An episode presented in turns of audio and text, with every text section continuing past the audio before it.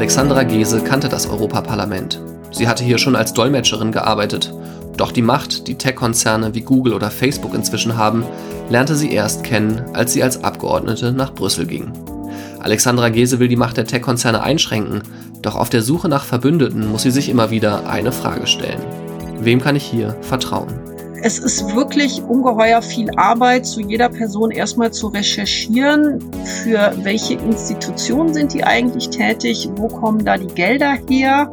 Das ist extrem intransparent und das ist wirklich ein Problem, vor dem wir stehen in der Politik. Also, dass es gerade im Digitalbereich extrem wenig Experten und Expertinnen gibt, die nicht in irgendeiner Form von diesem Unternehmen finanziert werden. Heute im Podcast Endspiel in Europa wie eine Politikerin aus Bonn ein Grundgesetz für die digitale Welt mit aufbaut. Gründerzeit, der Starter-Podcast der Rheinischen Post. Mit Florian Rinke. Und der Europapolitikerin der Grünen, Alexandra Gese.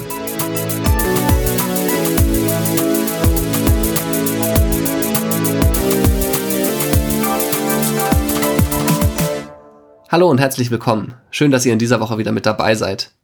Ich möchte euch in dieser Woche gerne mitnehmen nach Brüssel, denn dort wird momentan an einem digitalen Grundgesetz für Europa gearbeitet und ich habe oft das Gefühl, das kriegt man in Deutschland gar nicht so richtig mit. Und ja, deswegen würde ich euch gerne in dieser Woche Alexandra Gese vorstellen, denn die ist seit 2019 Europaabgeordnete bei den Grünen und kümmert sich inzwischen in Brüssel um eines der wohl wichtigsten Gesetzesvorhaben, den Digital Services Act. Mit diesem Gesetz will die EU-Kommission die großen Tech-Konzerne in die Schranken weisen, denn ähm, ja, mit dem Gesetz sollen die Bürger besser geschützt werden und gleichzeitig soll dadurch auch mehr Wettbewerb äh, entstehen, damit beispielsweise Startups auf dem Markt wieder bessere Chancen haben gegen die Übermacht von Google, Facebook und Co. Alexandra Gese ist bei diesem Gesetz die Schattenberichterstatterin der Europäischen Grünen Fraktion. Was das heißt und warum diese Aufgabe so wichtig ist und auch warum ihr Weg ins Europaparlament eigentlich überhaupt nicht geplant war, das erzähle ich euch in dieser Folge. Twittert über diese Episode gerne mit dem Hashtag Gründerzeitpod und taggt gerne at Alexandra Gese, at die-grünen, at rponline und mich, at florian-rinke. Das findet ihr auch nochmal alles in den Show Notes. Und wenn euch der Podcast gefällt, dann abonniert ihn doch gerne einfach kostenlos in eurer Podcast-App, dann verpasst ihr auch keine Folge mehr. Bevor es nun losgeht, hier noch eine kurze Botschaft von unserem Werbepartner. Du hast eine starke Business-Idee, aber weißt nicht so recht, was der nächste Schritt ist. Die Köln Business Wirtschaftsförderung hilft dir und deinem Startup, zum Beispiel mit Gründungsberatung oder bei der Bürosuche. Und auch beim Netzwerken unterstützt dich Köln Business. Das Team bringt dich nämlich in Kontakt mit anderen Startups, etablierten Unternehmen und Investoren. Mittlerweile haben mehr als 550 Startups ihre Basis in Köln. Und vielleicht startet deine Erfolgsgeschichte auch hier. Während meiner Schulzeit sind wir irgendwann mal mit der Klasse in ein Berufsinformationszentrum gefahren. Da konnte man sich irgendwie über Ausbildung informieren und auch an einem Computer so einen Test machen, welcher Beruf der richtige für einen wäre. Also da musste man zum Beispiel angeben, ob man gerne im Freien arbeitet, ob man gerne alleine arbeitet oder in, der Gruppe. Und ich erinnere mich noch daran, dass als Vorschlag beispielsweise Tankwart rauskam und wir uns damals da ziemlich drüber kaputt gelacht haben.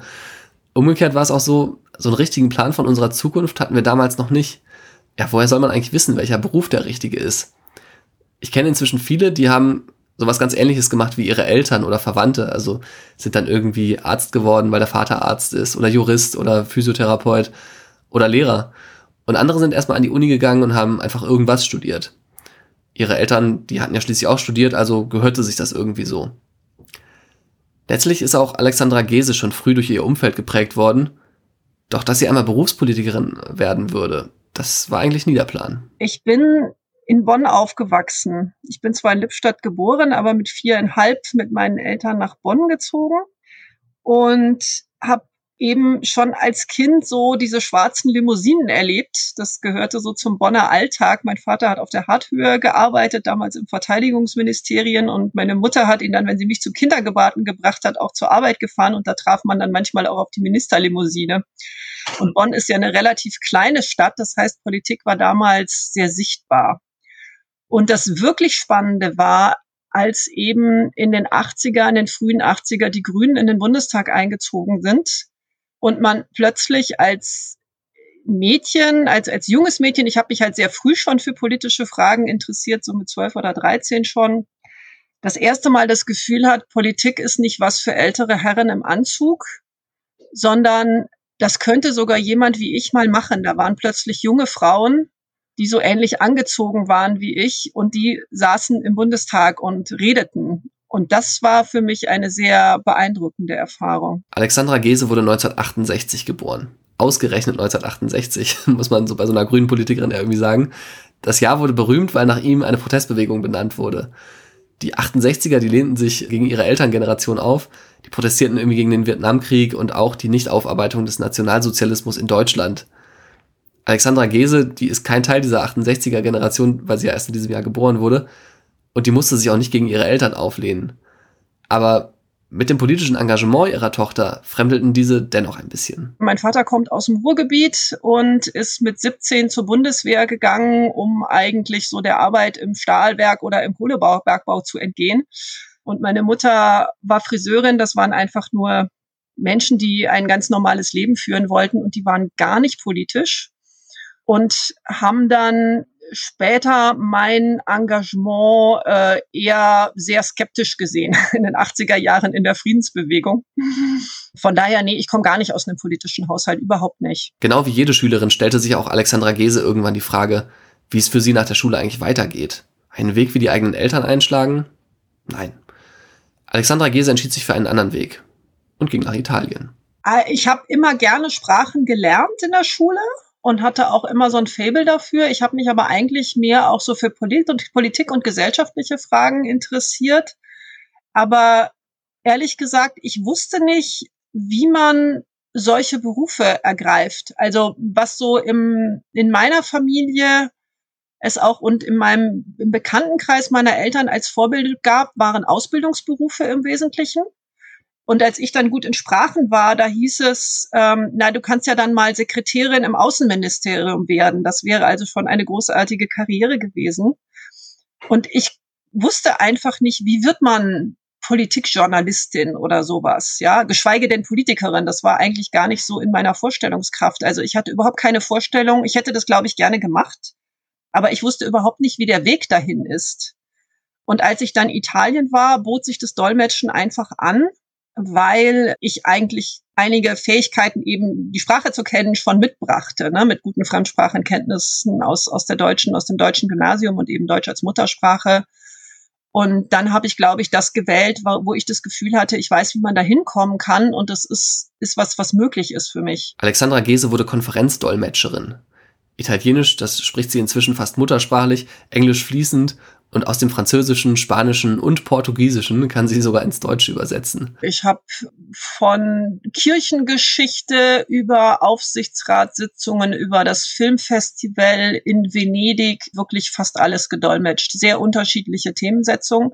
Das ist eben das unglaublich Spannende an diesem Beruf, dass man sich für jede Konferenz sehr gründlich in ein neues Feld einarbeiten muss und eben auch auf Themenbereiche für die man sich so spontan gar nicht interessieren würde. Aber wie man so schön sagt, also alles ist es interessant, wenn man sich nur genug damit beschäftigt hat. Das heißt, ein extrem weites Themenspektrum. Und das fand ich immer, immer sehr, sehr spannend an diesem Beruf.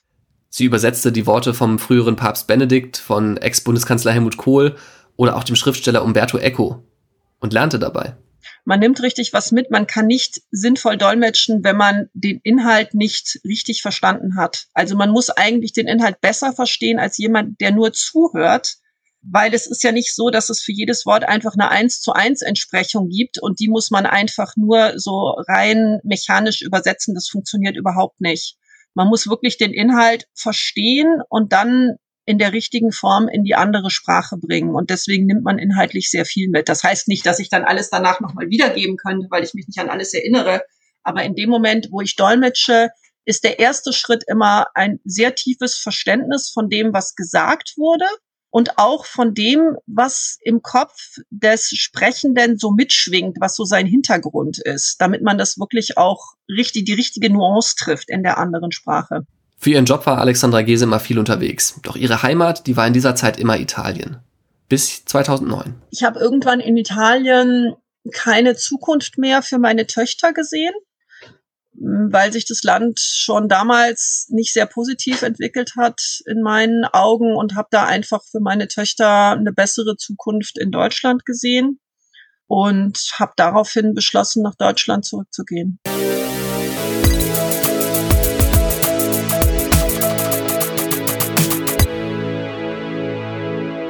Italien wurde 2009 schwer von der Finanzkrise getroffen und von einem Erdbeben, das mehrere hundert Tote und mehr als 60.000 Obdachlose zur Folge hatte. Das Land, das war wirklich schwer in der Krise und das alles passierte, während an der Regierungsspitze mit Silvio Berlusconi ein Ministerpräsident agierte, dessen Karriere durchzogen war von Skandalen und Gerichtsverfahren. Es ist im Grunde absurd, dass ausgerechnet dieser Mann, genau wie Alexandra Gese, 2019 ins Europaparlament einzog. Die Dolmetscherin, die war 2010 nach Deutschland zurückgekehrt, in ihre Heimat, das Rheinland. Doch ihren Arbeitsort hat sie dann schon bald wieder verlegt, und zwar von Bonn nach Brüssel. Denn Alexandra Gese beginnt im Europaparlament als Dolmetscherin zu arbeiten. Hier treffen Abgeordnete aus 27 Ländern der EU aufeinander und damit natürlich auch zahlreiche unterschiedliche Sprachen. Und dafür braucht es dann eben Dolmetscher wie Alexandra Gese. Und im Europaparlament zu arbeiten ist natürlich sehr spannend, weil man hinter die Kulissen blickt. Also wenn ich jetzt als grüne Politikerin da sitze, dann weiß ich ja nicht, was in den Fraktionssitzungen der anderen Parteien passiert zum Beispiel. Und da habe ich halt schon mal Einblick drin bekommen. Man sieht wirklich so diese ganze, man sitzt so im Maschinenraum praktisch ne, als Dolmetscherin und das macht viel Spaß. Und ich glaube, was ich da gelernt habe, ist sehr viel Respekt vor den Prozessen. Ja, und gleichzeitig bekommt sie auch einen besonderen Einblick in die Art, in Brüssel Politik zu machen. Weil oft sagt man ja, Europa ist so langsam und das ist alles so kompliziert und es ist nicht bürgerinnen nah und es stimmt natürlich auch. Aber wenn man sich überlegt, dass man da Kompromisse erringt zwischen 27 Ländern und Hunderten von politischen Parteien, dann finde ich das schon sehr beeindruckend und ich glaube, die Zeit ist es oft auch wert. Also das sind halt Fragen, da hat man dann früher, wenn man die nicht klären konnte, Kriege geführt in Europa und heute machen wir eine ganze Menge Sitzungen und Meetings und das ist alles nicht besonders sexy, aber am Ende kommt ein Kompromiss dabei raus, mit dem alle Menschen in Europa leben können und das da den Respekt vor diesen Prozessen, das habe ich wirklich gelernt, auch in meiner Zeit als Dolmetscherin. Alexandra Gese hat erzählt, dass mehr als 1000 Dolmetscher in Brüssel arbeiten. Und natürlich wollte ich von ihr wissen, ob sie sich damals auch Sorgen um ihre eigene Zukunft gemacht hat. Denn bei der automatischen Spracherkennung an Computern, Smartphones und Co., da gab es ja in den vergangenen Jahren rasante Fortschritte. Also damals waren diese, diese Technologien noch nicht sehr weit fortgeschritten, weil es ist wirklich eine der schwierigsten Aufgaben für Technologie in Echtzeit gesprochene Sprache zu verdolmetschen, so dass es wirklich sinnhaft ist. Aber als ich gesehen habe, welche enormen Fortschritte schriftliche Übersetzungsprogramme in der Zwischenzeit gemacht haben, das fand ich schon sehr beeindruckend. Und in europäischen Institutionen gibt es auch Pilotprojekte. Von daher, ja, das haben wir uns schon mit beschäftigt, definitiv. Ich finde ja den Gedanken total faszinierend, dass wir uns irgendwann in Echtzeit mit Menschen in völlig unterschiedlichen Sprachen unterhalten können. Einfach weil wir dann vielleicht so einen kleinen Knopf oder sowas im Ohr haben, der eine automatische Übersetzung bietet. Aber gleichzeitig geht es natürlich auch dabei wieder um die Frage, wie sich dieser Markt entwickeln wird. Also wird Google Translate alles dominieren oder gibt es eben doch genug Wettbewerb, damit sich auch kleinere Unternehmen wie beispielsweise das technologisch angeblich so viel bessere DeepL aus Köln behaupten können? Die EU-Kommission will jedenfalls dafür sorgen, dass es genug Wettbewerb gibt. Und dafür will auch Alexandra Gese sorgen. Deswegen wollte sie auch nach Brüssel und nicht etwa in den Deutschen Bundestag oder den NRW-Landtag ich wollte eigentlich immer Europapolitik machen, weil ich einfach auch so in meiner Biografie diesen europäischen Hintergrund habe. Und in der Digitalpolitik sind die Stellschrauben natürlich in Europa. Also diese großen Fragen. Ne? Natürlich Digitalisierung der Verwaltung ist jetzt was anderes, kann man sich auch sinnvoll mit beschäftigen, sollte man auch tun. Aber diese großen Fragen, wie regulieren wir künstliche Intelligenz, wie regeln wir die großen Netzwerke, wie erhalten wir Demokratie, wie, wie sorgen wir dafür, dass Europa weiterhin ein guter Wirtschaftsstandort ist. Das sind alles Fragen, die werden im Moment in Europa entschieden und deswegen bin ich sehr, sehr glücklich, dass ich da bin und ich würde auf keinen Fall tauschen. Sorry, wir sind jetzt etwas zeitlich gesprungen. Also es war natürlich nicht so, dass Alexandra Gese direkt Abgeordnete werden wollte, als sie in Brüssel als Dolmetscherin anfing. Deswegen müssen wir zeitlich nochmal ein bisschen zurückgehen ins Jahr 2010. Denn damals war Alexandra Gese gerade aus Italien nach Deutschland zurückgekehrt und trat kurz nach ihrer Rückkehr den Grünen bei also eine Parteikarriere habe ich überhaupt nicht gedacht. Also für mich war politische Arbeit einfach nur so ein, ein Verantwortung übernehmen in der Gesellschaft, was bewirken in der Gesellschaft, so ein bisschen Weltverbesserungstum, ne, wenn man das so ein bisschen böse beschreiben will. Also ich habe immer dieses Bedürfnis gehabt, nicht nur auf mein eigenes Wohlbefinden und Fortkommen zu achten, sondern ich habe immer sehr stark das Gefühl gehabt, wir leben in einer Gemeinschaft und wenn man will, dass es in dieser Gemeinschaft allen gut geht, dann muss man halt auch irgendwie seinen Beitrag dazu leisten. Und das habe ich in Italien, wo ich mich politisch nirgendwo so richtig wiedergefunden habe, eben in anderer Form gemacht, Migrantinnen unterstützt, Frauen unterstützt in, in sehr ehrenamtlicher und sehr unstrukturierter Form.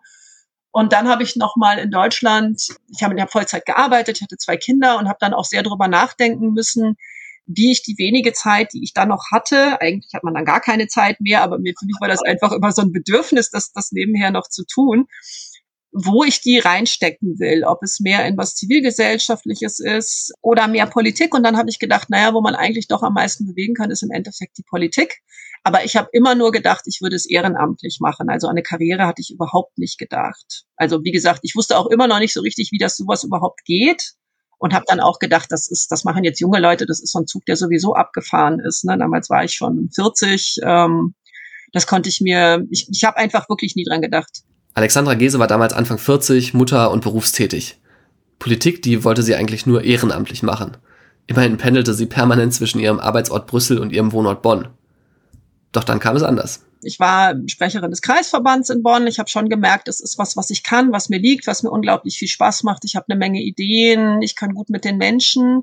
Ich habe mich sehr wohl gefühlt in dieser Parteiarbeit habe mich dann aber so ein bisschen zurückziehen müssen, als ich angefangen habe, als Dolmetscherin fürs Europaparlament zu arbeiten, weil das heißt natürlich auch, dass man unter der Woche sehr viel reisen muss, was eh schon nicht ganz einfach ist mit Kindern und habe dann angeboten im Vorfeld des Wahlkampfes 2019 in einem sehr frühen Stadium, ich wäre bereit, auf einem hinteren Listenplatz zu kandidieren, weil man das oft macht in Parteien so ein bisschen als Ehrenamt, also nicht auf einem Listenplatz, wo man Chancen hat, gewählt zu werden, sondern weiter hinten, weil man dann auf Podien und Wahlkampfveranstaltungen eingeladen wird. Und ich kannte mich halt durch diese Kombination aus Parteiarbeit und Arbeit im Europaparlament sehr gut aus in Europapolitik weil ich das eben jeden Tag hautnah miterlebt habe und habe dann angeboten, das würde ich, da wäre ich bereit zu, so als ehrenamtliches Engagement auf Podien zu gehen, über Europapolitik zu sprechen für die Partei, weil man ja nicht so viele Europakandidatinnen hat auf einer Liste, dass man wirklich alle Veranstaltungen abdecken könnte. Ne? Und da werden dann eben auch Leute aus dem Kreisverband reingeschickt, die vielleicht jetzt von Europa nicht so viel Ahnung haben. Und dann hat mich, ähm, haben mich eben gerade Frauen aus meiner Partei, aus meinem Kreisverband unterstützt sehr stark und haben gesagt, ähm, wieso hinterer Listenplatz? Ähm, kandidier doch für einen anständigen Platz und wir schicken dich ins Europaparlament. Das fand ich dann erstmal so ein bisschen überraschend, aber natürlich auch sehr ermutigend, dass mir Menschen, die ich sehr schätze, mir sowas zutrauen und habe dann drüber nachgedacht und habe gedacht, naja, eigentlich wäre das schon toll, wenn ich nicht einfach nur Sachen nachplappern müsste. Ähm, die, die Menschen, die ich da dolmetsche im, im Parlament sagen, wenn ich jedoch oft das Gefühl habe, ich weiß es eigentlich viel besser und ich habe mich mit bestimmten Fragen sehr viel intensiver beschäftigt und habe eine Meinung dazu. Also das war so der eine Anstoß, glaube ich, so dieses Gefühl zu haben, Menschen trauen mir das zu. Und der andere war, dass ich in der Zwischenzeit angefangen hatte, mit, mich mit Digitalpolitik zu beschäftigen, was eigentlich gar nicht so mein Feld war. Und gesehen habe, dass das, was im digitalen Bereich passiert, eigentlich all das in Frage gestellt, für die, für, wofür ich mich immer eingesetzt habe und wofür eben auch Generationen von Menschen gekämpft hat. So Dinge wie, wie Frauenrechte, wie Rechte wie das Recht, nicht diskriminiert zu werden für Menschen mit einem anderen sprachlichen, religiösen, ethnischen Hintergrund. Das wird alles sehr systematisch in Frage gestellt durch künstliche Intelligenz. Wir sehen, wie sich der demokratische Diskurs in unseren Gesellschaften verschoben hat. Das ist jetzt extrem deutlich, aber es war eben auch vor drei Jahren zeichnete sich das schon sehr deutlich ab. Und ich hatte einfach das Gefühl, dass es in keiner Partei, aber auch damals nicht in meiner Partei wirklich jemanden gab, der das so gesehen hat und eine ähnliche Position dazu hatte wie ich. Ich hatte wirklich das Gefühl, da kann ich was eigenes einbringen. Alexandra Gese kandidiert 2019 für das Europaparlament. Die Grünen, die wählen sie auf Platz 17 der Landesliste und die können ihr Ergebnis bei der Wahl dann im Vergleich zur Wahl 2014 fast verdoppeln. Die kommen in Deutschland auf mehr als 20 Prozent der Stimmen. Und Alexandra Gese, die wird Abgeordnete.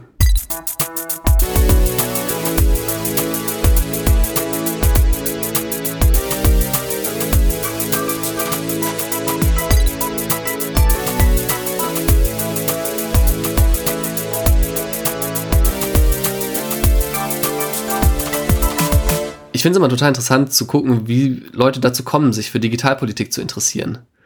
Bei mir war es irgendwie das Interesse für Startups. Je mehr ich damals über das Silicon Valley, neue Technologien und Geschäftsmodelle gelesen hatte, umso mehr habe ich mich natürlich auch mit den Schattenseiten beschäftigt. Bei Alexandra Gese war es so ähnlich, erzählt sie. Sie fing an, Artikel und Bücher zu dem Thema zu lesen. Unter anderem von dem israelischen Historiker Yuval Noah Harari. Und sie sagt, seine Bücher über die Frage, welche Folgen die digitalen Entwicklungen für die Gesellschaft haben, die seien ein Augenöffner gewesen. Als sie beschließt, für das Europaparlament zu kandidieren, ist daher für sie klar, ich will mich um die Digitalpolitik kümmern. Ich bin für die, für die Liste schon angetreten und habe gesagt, ich will genau an diesem Thema arbeiten.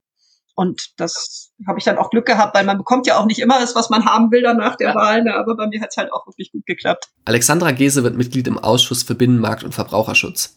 Das ist der Ausschuss, der sich federführend um den Digital Services Act, kurz DSA, kümmern wird, durch den Europa eine Art digitales Grundgesetz bekommen soll. Auf europäischer Ebene läuft das mit den Gesetzen ja in der Regel so. Die EU-Kommission macht einen Vorschlag für ein Gesetz und gibt diesen dann weiter an das Europaparlament, wo sich wiederum so ein Ausschuss federführend um das Thema kümmert. Und in diesem Ausschuss gibt es dann für jede Fraktion einen Vertreter, der sich mit diesem ganzen Gesetzesvorhaben befasst. Das sind die sogenannten Schattenberichterstatter. Für die europäischen Grünen hat Alexandra Gese diese Aufgabe im Februar übernommen. Diese Form der Arbeitsteilung bedeutet umgekehrt natürlich für die Digitalunternehmen, wenn sie ihre Interessen durchsetzen wollen, dann müssen sie die Mitglieder des Ausschusses überzeugen. Und das bekam auch Alexandra Gese ziemlich schnell zu spüren. Man bekommt sofort An Anfragen. Also ich war noch nicht offiziell im Amt, aber schon gewählt. Da kam schon die Anfrage von Digital Europe. Das ist so der große Verband der Digitalunternehmen, wo eben auch Google und Facebook und so weiter und Amazon drin sind, zum Abendessen. Das geht eigentlich kontinuierlich. Und gerade die Digitalunternehmen sind mittlerweile die größte Lobby in Brüssel, was das Ausgabenvolumen angeht für Lobbyarbeit. Es ist ich weiß nicht, ob ich sagen soll, beeindruckend oder erschreckend. Eher erschreckend aus meiner Warte. Das war früher mal so die Erdöl- und Gasindustrie und heute sind es die digitale Unternehmen. Das sind 50 Millionen im Jahr. Das ist schon eine Menge Geld für Brüssel. Ne? Man wird sofort angeschrieben, man bekommt ständige Anfragen für Termine, auch bevor man noch irgendwie offiziell für irgendwas zuständig ist, sobald sich das so ein bisschen abzeichnet. Also ich hatte nach wenigen Monaten im Amt, glaube ich, weiß jetzt nicht mehr genau, wann es war, aber es war noch im ersten Jahr und es waren noch keine Zuständigkeiten für Gesetzesvorhaben verteilt. Da saß schon ein Vice President von Google und Head of Public Affairs, also so der Chef der Lobbyabteilung von Google global bei mir im Büro, ja. Das ist schon beeindruckend. Wie, wie gehen Sie damit um? Das heißt, Sie sind ja selber gerade quasi frisch gestartet im Parlament und, äh, und sind dann sozusagen sofort, äh, müssen da auf Augenhöhe mitdiskutieren. Wo, wo finden Sie neutrale Personen, die ihnen dann auch vielleicht ja, Feedback geben, bei denen, mit denen man sich austauscht, bei denen man auch die eigenen Ideen, die man vielleicht auch aus Büchern oder so gewinnt, weiter vertieft? Sehr viel mit zivilgesellschaftlichen Organisationen. Also ein Mitglied meines Teams ist die ehemalige Leiterin, Geschäftsführerin des Dachverbandes der Organisation so für digitale Bürgerrechte in Brüssel. Also in Deutschland ist so, wie heißen die, Digitalcourage oder so ist Mitglied, ne? Das heißt, sie kennt sehr gut sich in dieser Landschaft der zivilgesellschaftlichen Organisationen aus. Da hole ich mir mit Sicherheit immer Rat. Ansonsten versucht man mit so viel wie möglich Expertinnen, Experten zu sprechen. Das ist gerade in der Digitalpolitik tatsächlich nicht einfach, weil Google und Facebook ja auch sehr viel Drittmittel zum Beispiel in Universitäten stecken. Es ist wirklich ungeheuer viel Arbeit, zu jeder Person erstmal zu recherchieren, für welche Institutionen sind die eigentlich tätig, wo kommen da die Gelder her. Das ist extrem intransparent und das ist wirklich ein Problem, vor dem wir stehen in der Politik. Also, dass es gerade im Digitalbereich extrem wenig Experten und Expertinnen gibt, die wirklich auch, auch Zugriff auf Ressourcen haben, ja, die nicht nur so vor sich hinschreiben, sondern auch mal eine richtig große Datenanalyse machen können oder so, die ein Uni-Institut zur Verfügung haben oder eine größere Organisation, die nicht in irgendeiner Form von diesen Unternehmen finanziert werden. Also in Brüssel gibt es eine Menge Thinktanks, die auch eigentlich sehr gute Arbeit machen. Die kriegen alle Geld von den digitalen Unternehmen. Ne? Europa ist für die Konzerne ein wichtiger Markt. In der Europäischen Union leben ungefähr 450 Millionen Menschen. Das sind mehr als in den USA. Und noch dazu sind große Teile der Bevölkerung auch deutlich kaufkräftiger als Menschen in anderen Teilen der Welt. Hinzu kommt, die Europäische Union hat schon beim Datenschutz bewiesen, dass man mit der DSGVO einen europaweit gültigen Rechtsrahmen etablieren kann. Und auch dieses Regelwerk wurde in vielen anderen Teilen der Welt aufmerksam wahrgenommen damals. Der Blick geht nach Europa von wir sind da Vorbild. Wir haben mit der Datenschutzgrundverordnung was vorgelegt, dessen Bedeutung wir uns, glaube ich, in Deutschland noch gar nicht bewusst sind. Und da blickt die ganze Welt drauf. Wir gelten da als Vorbild. Und das ist, ist, ist sehr interessant, weil wir haben ja dieses Spannungsfeld, dass wir gleichzeitig so ein bisschen das Gefühl haben, wir hinken technisch hinterher. Ne? Da sind die USA und die und China sind uns technisch in einigen Bereichen, gerade wie künstlicher Intelligenz und soziale Netzwerke, sehr weit voraus. Aber die Welt blickt auf uns, was rechtliche Standards angeht. Und das miteinander so in Einklang zu bekommen, ist ist eine sehr verantwortungsvolle Aufgabe und ich glaube, dessen sind wir uns auch sehr bewusst, ja. Mit dem Digital Services Act, kurz DSA, und dem Digital Markets Act, kurz DMA, will die EU-Kommission nun weitere Regelwerke vorlegen, um die Macht der großen Tech-Konzerne zu beschränken und auch gleichzeitig für mehr Wettbewerb und mehr Verbraucherschutz zu sorgen. Plattformen wie Facebook sollen zum Beispiel verpflichtet werden, stärker gegen illegale Inhalte vorzugehen. Doch aus Sicht von Kritikern, da fehlen ganz gravierende Regeln, beispielsweise zur sogenannten Interoperabilität. Das klingt jetzt erstmal ein bisschen kompliziert, ist aber eigentlich ganz einfach. Also wenn wir heute telefonieren oder ein SMS oder E-Mail verschicken, dann ist es im Grunde egal, ob unser Anbieter die Telekom ist oder Vodafone, GMX oder Web.de. Ne, die Mails, die SMS, die Anrufe, die erreichen uns trotzdem. Doch bei Messenger-Diensten ist es nicht so. WhatsApp-Nutzer zum Beispiel können nur anderen WhatsApp-Nutzern schreiben und nicht etwa denen von Signal oder Telegram. Das heißt, für die Nutzer wäre ein Wechsel des Anbieters mit hohen Hürden verbunden. Im Zweifel wären seine ganzen Kontakte nicht mehr erreichbar. Wenn die Dienste hingegen interoperabel sind, dann könnten Nutzer freier entscheiden, welche App sie nutzen. Zum Beispiel eine mit mehr Datenschutz. Alexandra Gese glaubt daher, dass die Vorlage der Kommission, die aus ganz vielen verschiedenen Ideen und Maßnahmen besteht, nur einige Symptome lindern würde. Doch im Grunde würde das digitale Universum so bleiben, wie es ist, findet sie. Das ist alles gut und schön, was Sie vorlegen, aber es reicht nicht. Wenn wir wirklich die Grundlage dafür legen wollen, aus diesen Monopolen auszubrechen, wieder zu einer freieren Wirtschaft zu kommen und vor allen Dingen auch wieder einen Meinungsaustausch in den sozialen Netzwerken zu haben, der nicht nur profitgetrieben ist, und zwar mit einem Geschäftsmodell, das genau diesen Meinungsaustausch immer stärker polarisiert, ganz bewusst, weil man damit, je polarisierter ist, desto mehr Geld verdient man damit. Also wenn wir davon wegkommen wollen, sondern wieder wirklich zu einem freien Meinungsaustausch kommen wollen, dann müssen wir da deutlich einschneidender vorgehen. Und das sind eben auch die Änderungsanträge, die wir eingereicht haben. Wir müssen an das Geschäftsmodell dran. Wir brauchen sehr, sehr viel mehr Transparenz. Und wir brauchen vor allen Dingen eine ganz starke Durchsetzung. Weil das Problem, was wir im Moment haben mit der Datenschutzgrundverordnung, dass sie sehr schön durchgesetzt wird in Deutschland gegen den lokalen Fußballverein, wo meine Kinder spielen wo man dann die Formulare in dreifacher Kopie aus, äh, ausfüllen muss, aber eben nicht gegen Google, Facebook und Amazon, die ihren Sitz in Dublin haben und da die irische Behörde doch so ein bisschen zu wünschen lässt in ihrer Effektivität. Für die Durchsetzung der Datenschutzgrundverordnung sind die Länder zuständig. Alexandra Gese hält das für einen Fehler. Und daran sind aus ihrer Sicht auch die Länder schuld, denn dort mangele es am Willen, Kompetenzen nach Brüssel abzugeben. Und da sehe ich auch in Deutschland eine sehr provinzielle Debatte, ehrlich gesagt, ne, dass sehr viel Wert darauf gelegt wird, dass jede deutsche Sonderregelung weiter gelten kann und dass deutsche Behörden, die ja dann oft auch Landesbehörden sind, weiter keinen Zentimeter ihrer Zuständigkeit verlieren. Aber ehrlich gesagt, wenn wir nicht eine starke europäische Agentur haben, die den Digital Services Act gegen die großen Plattformen durchsetzen kann, dann haben wir halt wirklich, laufen wir wirklich Gefahr, dass es ein zahnloser Tiger ist. Das darf eben nicht passieren. Die Grünen wollen den Vorschlag der Kommission daher nachbessern. Und dazu gibt es diese Änderungsanträge, von denen Alexandra Gese gerade schon mal gesprochen hat.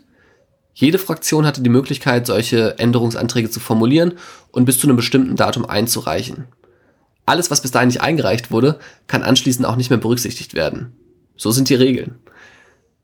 Für die Änderungsanträge der Grünen Fraktion, zu der auf europäischer Ebene auch noch Parteien wie Volt oder die Piratenpartei gehören, war die Schattenberichterstatterin Alexandra Gese zuständig.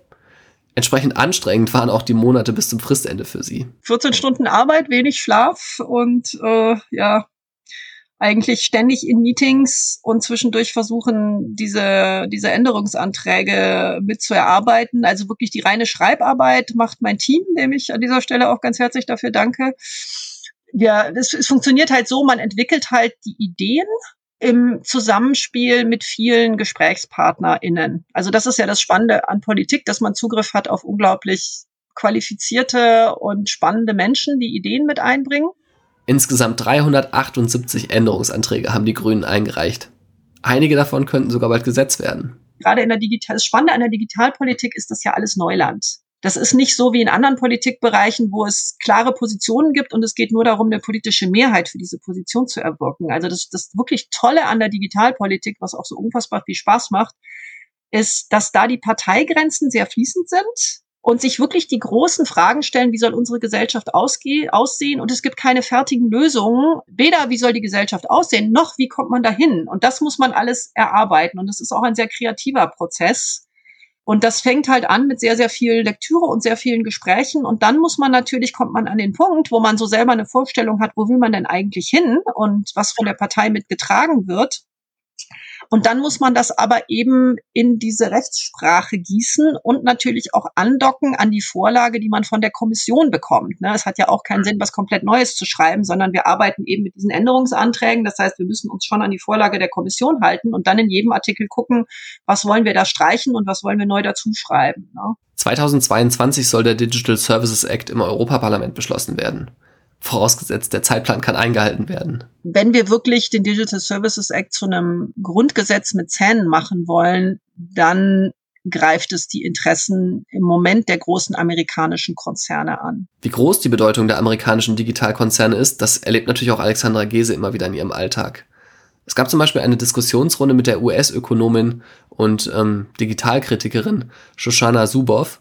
Die, die Grünen haben dafür den US-Videokonferenzanbieter Zoom genutzt und das Video anschließend bei dem ebenfalls amerikanischen Anbieter YouTube hochgeladen. Ich beschäftige mich ständig damit. Wir stehen ständig in diesem Widerspruch zwischen sich eigentlich so korrekt verhalten, eben solche Instrumente, die mit denen Daten abgezogen werden, die mit zur Überwachung genutzt werden können, nicht zu benutzen. Aber wir leben natürlich in der realen Welt. Und wenn man politisch Menschen erreichen will, was ja gerade bei diesem Thema, was oft so in diese Technikecke gestellt wird, aber was eigentlich eine riesige gesellschaftliche Frage ist. Es ist ja die, eigentlich die Frage, in welcher Gesellschaft wollen wir leben und nicht welches technische Instrument wollen wir benutzen. Und dann muss man eben auch diese Menschen erreichen, die sich nicht unbedingt für die Technik interessieren, sondern für die Gesellschaft. Und dann ist man angewiesen auf die Instrumente, mit denen man diese Menschen erreicht, die leicht zu bedienen sind, die Mainstream sind. Deswegen bin ich ein bisschen davon wegzukommen, zu sagen, wir machen, wir benutzen nur korrekte Instrumente, mit denen man so eine Veranstaltung einfach nicht hätte machen können. Ja, Big Blue Button ist toll, aber man kriegt da keine tausend Leute drauf und es ist, es ist komplexer zu bedienen. Also für mich steht da die politische Wirksamkeit im Vordergrund. Aber es ist ein ständiger Widerspruch und ich verstehe es auch total. Wir haben auch wirklich sehr viel böse E-Mails bekommen und sehr viel Kritik auch auf Twitter und so. Ne? Ist zu Recht verstehe ich, aber ich bin da einfach zu einer anderen Abwägung gekommen. Das ist so ein bisschen wie zu sagen, ich mache Klimaschutz und ich fahre nirgendwoher mit dem Auto hin. Ja, dann kann ich eben auf eine Wahlkampfveranstaltung auf dem Land irgendwo nicht hinfahren, wenn ich das nicht erreiche. Ja, da muss das, das ist dann die Konsequenz und es ist hier so ähnlich. Und da ist meine Entscheidung zu sagen, ich will politisch diese Monopole bekämpfen. Ich will dafür sorgen, dass es nicht mehr nötig ist, auf YouTube gehen, um dann die Veranstaltung nachschauen zu können weil es wieder andere Anbieter gibt, die datenschutzfreundlicher sind. Aber um das zu erreichen, brauchen wir erstmal dieses politische Momentum, damit dann auch meine Kolleginnen und Kollegen diese Meinung teilen. Und dazu müssen wir erstmal Menschen erreichen. Ich kenne dieses Problem auch. Diese Debatten gibt es ja nicht nur in der Politik. Im beruflichen Umfeld lebt Alexandra Gese mit diesem Widerspruch, gegen die Übermacht der großen Tech-Konzerne zu kämpfen, während sie gleichzeitig deren Produkte nutzt. Aber trotzdem sucht sie natürlich nach Alternativen ich versuche halt privacy-freundliche Tools zu nutzen. Ich klicke mich immer mit 3850 Klicks durch Cookie-Banner, um irgendwie zu hoffen, dass ich dann doch irgendwie allem eine Absage erteilt habe. Aber ich weiß selber nie so genau, ob es danach erfolgreich ist. Aber ich bin sehr schnell geworden, darin das berechtigte Interesse zu finden mittlerweile. Das mache ich schon. Aber es ist mir auch bewusst, dass das nicht die einzige Lösung ist. Also die Lösung muss gesellschaftlich sein. Man kann von einzelnen Menschen nicht mehr erwarten, dass sie so viel Zeit da reinstecken, sich selber vor einem riesigen Monopol zu schützen, was von der Politik gestärkt wird. Ja, dadurch, dass man keine vernünftige Gesetzgebung macht und die, die es gibt, nicht durchsetzt gegen diese Unternehmen. Das ist eine Erwartung. Das ist gut, wenn Menschen das tun und es ist gut, andere Tools zu unterstützen. Aber was man eigentlich ändern muss, sind diese strukturellen Voraussetzungen, die dafür sorgen, dass diese Monopole so stark sind und so viel Macht über uns ausüben können. Das kann man nicht von jedem einzelnen Menschen, der ein normales Leben hat, der einen Beruf hat, der eine Familie hat, erwarten. Vielleicht wird man in ein paar Jahren zurückblicken und sagen, wow, der Digital Services Act und der Digital Markets Act haben wirklich etwas verändert. Alexandra Gese würde es sich wünschen. Die Politik habe es in der Hand, die Rahmenbedingungen zu ändern, sagt sie. Also die Großen tun ja immer so, als gäbe es ohne sie keine Digitalisierung mehr. Also wenn Google uns nicht mehr ausspionieren kann oder Facebook uns nicht mehr ausspionieren kann, dann gibt es überhaupt keine digitalen Leistungen mehr. Das ist einfach falsch. Ja, die digitale Landschaft und die Leistungen, die wir in Anspruch nehmen können, der Service, den wir in Anspruch nehmen können im Internet, wird besser sein nachher und nicht schlechter. Das muss man halt ganz klar sagen. Das war's für diese Woche mit unserem Gründerzeit-Podcast. Die wichtigsten News aus der NRW-Startup-Szene gibt's übrigens auch jede Woche in meinem Newsletter Gründerzeit. Den Link packe ich euch dazu nochmal in die Show Notes und dort findet ihr auch einen Link zu den bisher erschienenen Folgen. Wenn ihr keine Folge mehr verpassen wollt, dann abonniert diesen Podcast doch sehr gerne. Und natürlich freuen wir uns auch immer über Bewertungen in eurer Podcast-App. Mehr spannende Gründergeschichten, die gibt's dann nächste Woche wieder hier zum Hören. Und bis dahin, ähm, ja, macht's gut.